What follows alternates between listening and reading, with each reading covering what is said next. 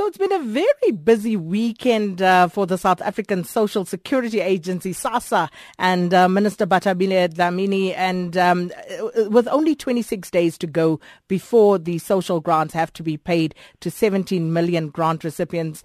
Um, the minister assures us that it will be paid, but of course there are still many questions around just how that will be done. Indeed, and I think if anything, there are now even more questions than answers. Um, she's only told us that it will be paid, and as you say, given those assurances, but uh, refused to disclose any details in terms of how that will be done. So apparently there is an agreement in principle with the, the current um, providers of the service, Cash Paymaster Services, or CPS as they're called, um, but this uh, agreement is in contradiction with the findings of and the ruling of the Constitutional Court. So I think one of the big questions would be be who would be able to sign such an agreement. Uh, the Director General resigned over the weekend. The, the current SASSA CEO is on sick leave, so there's an acting CEO. Treasury has not been involved in these negotiations. They have not approved it, and in fact, if they were to approve it, they too will be in, um, will also be flouting the Constitutional Court. So the question has got to be asked, how valid will such an agreement be? How long will it be enforced? And, and I guess at what cost will it be agreed to? Um, and, and I'm not just talking about the cost in monetary terms, but also in terms of allowances that might have to be made for other businesses and services offered by CPS and its business partners. Um, but you know, for me, one of the burning questions that really remain is why not use Postbank? Why insist on using an external party in contradiction of the Constitutional Court ruling when there is a government entity, Postbank, which is both willing and able to step in um, to avoid both the payments crisis and a further breach of the Constitution? And, and, and bear in mind, Postbank is not the post office. It's a very well-functioning bank that already offers most of the services needed to pay out the social grants uh, and it has a massive physical footprint across the country. So really very well positioned um, to, to step into this into this void that is being created. Um, but yeah, I guess ultimately the most important question of all of them comes from those 17 million grant recipients who will ask, will I actually receive my money on, on April 1st? And if not, how, how will I survive? Mm, indeed. Uh, but of course, at this point, um, uh, you know, I'm thinking we perhaps have to go with the minister saying it will be paid.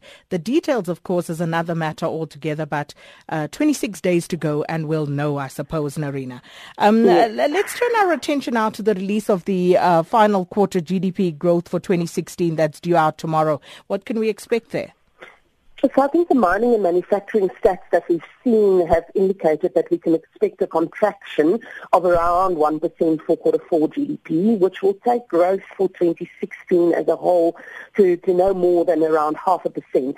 Um, this is expected to be the low and it will rise from here, but the risks are that those forecasts of how high and how quickly it increased from these levels, that's really where the risk lies. So I think even the most optimistic projections for the next three years are not enough to make any noticeable impact on unemployment. Um, you know, Pravin Gordhan in the budget speech um, indicated that, that he expects around 2.2% GDP in 2019, and that's one of the more optimistic forecasts.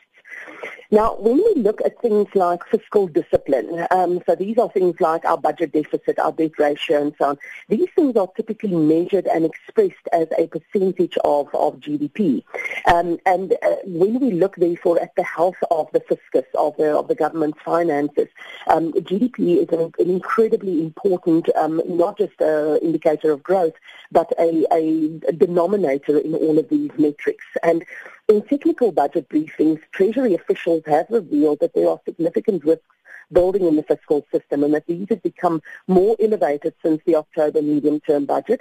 And, and yet Treasury chose not to lower its growth forecast or to tighten policy further in, in, in the recent budget. Um, their own modelling shows the current level of public spending is sustainable only if growth returns to its historic average of 3% and above.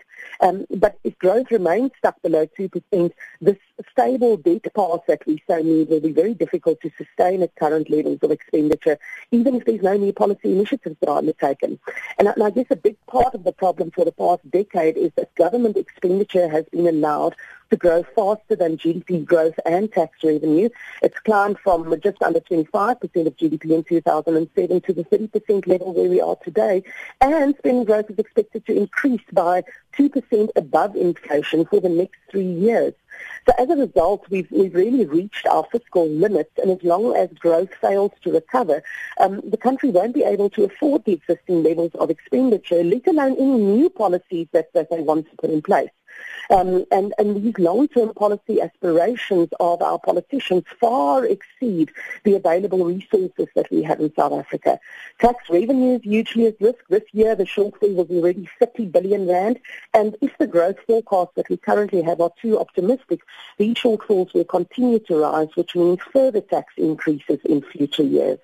And, and you know, if any of the forecasts for these budget components are not met, the metrics which are used by the credit ratings agencies will continue to deteriorate to the point where a ratings downgrade will become inevitable. So, yes, focus on the growth numbers tomorrow, extremely important, but probably more importantly, what about the GDP growth outlook from here on out?